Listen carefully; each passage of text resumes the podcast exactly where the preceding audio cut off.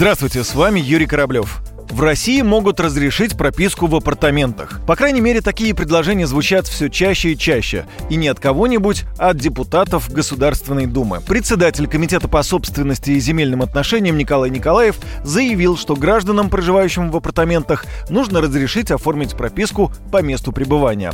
На данный момент апартаменты относятся к нежилым помещениям. Собственники, проживая в них, не могут получить постоянную регистрацию. Есть еще несколько существенных минусов апартаментов, ну, так же, как и плюсов. На эту тему сегодня и поговорим.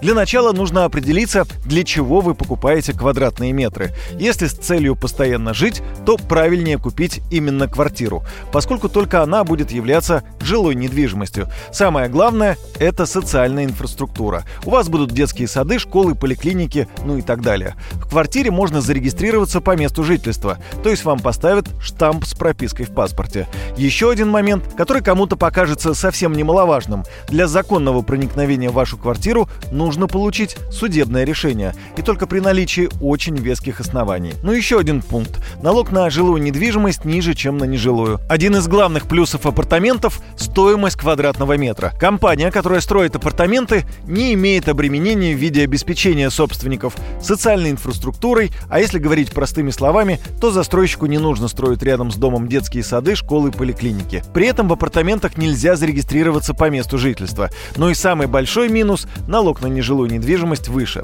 Если вы покупаете такие квадратные метры для инвестиций, предположим, будете сдавать в аренду, значит прописка вам не нужна. В этом случае вы можете купить апартаменты. На такой сделке можно легко сэкономить от 10 до 30% стоимости, а это несколько сот тысяч, а может быть даже и миллионов рублей. Споры о статусе апартаментов ведутся уже несколько лет. Минстрой России рассчитывает на принятие закона о правовом статусе апартаментов до конца этого года. Документ вносился в Госдуму еще в 2018 году, однако в октябре был снят с рассмотрения Нижней палаты парламента. В конце января заместитель председателя правительства Марат Хуснулин сообщал, что правовой статус апартаментов станет одной из задач для работы Кабинета министров в текущем году.